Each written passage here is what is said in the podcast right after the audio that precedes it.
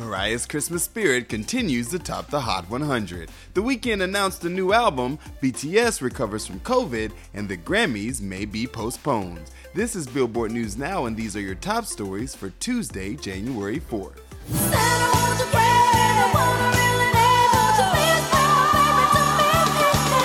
Is Christmas over? Not according to its queen, Mariah Carey. Her All I Want for Christmas Is You holds at number one on the Billboard Hot 100 Songs chart, even with the latest data tracking week encompassing five days after Christmas, December 24th through 30th. This is the song's eighth total week atop the Hot 100 after notching three weeks at number one beginning in December 2019.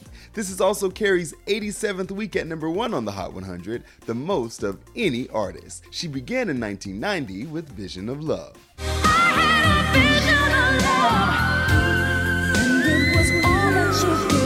Elsewhere in the top 10, Glass Animals Heat Waves returns to its best rank, number 7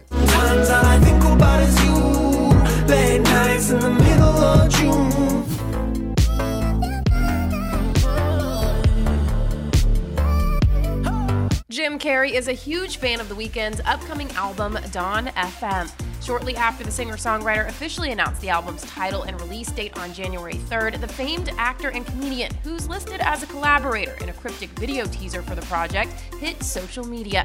Carrey tweeted, I listened to Dawn FM with my good friend Abel last night. It was deep and elegant, and it danced me around the room. I'm thrilled to play a part in his symphony.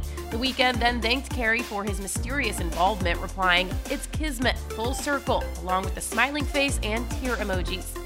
Billed as a new sonic universe from the mind of the Weeknd, Dawn FM, due out Friday, January 7th, also features collaborations in some form with Quincy Jones, Tyler the Creator, and Lil Wayne, among others. The album follows After Hours, which debuted atop the Billboard 200 in March 2020 and featured the Weeknd's record breaking single Blinding Lights, which recently became the top Billboard Hot 100 song of all time.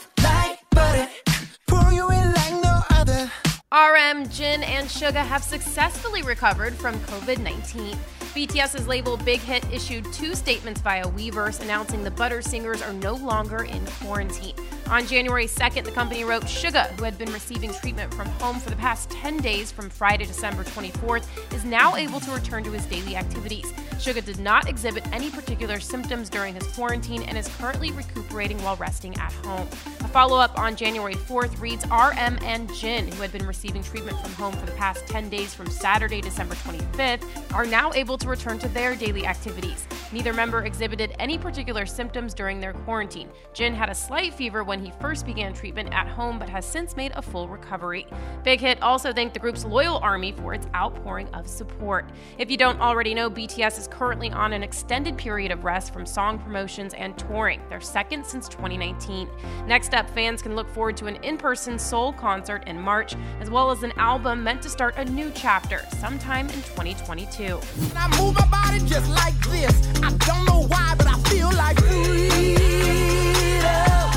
Jon Batiste is the most nominated artist at the Grammys, but they may not be going down when planned. According to multiple sources, the Recording Academy is likely to postpone the 64th annual Grammy Awards, originally set for January 31st at Crypto.com Arena in Los Angeles, to a later date due to the Omicron variant.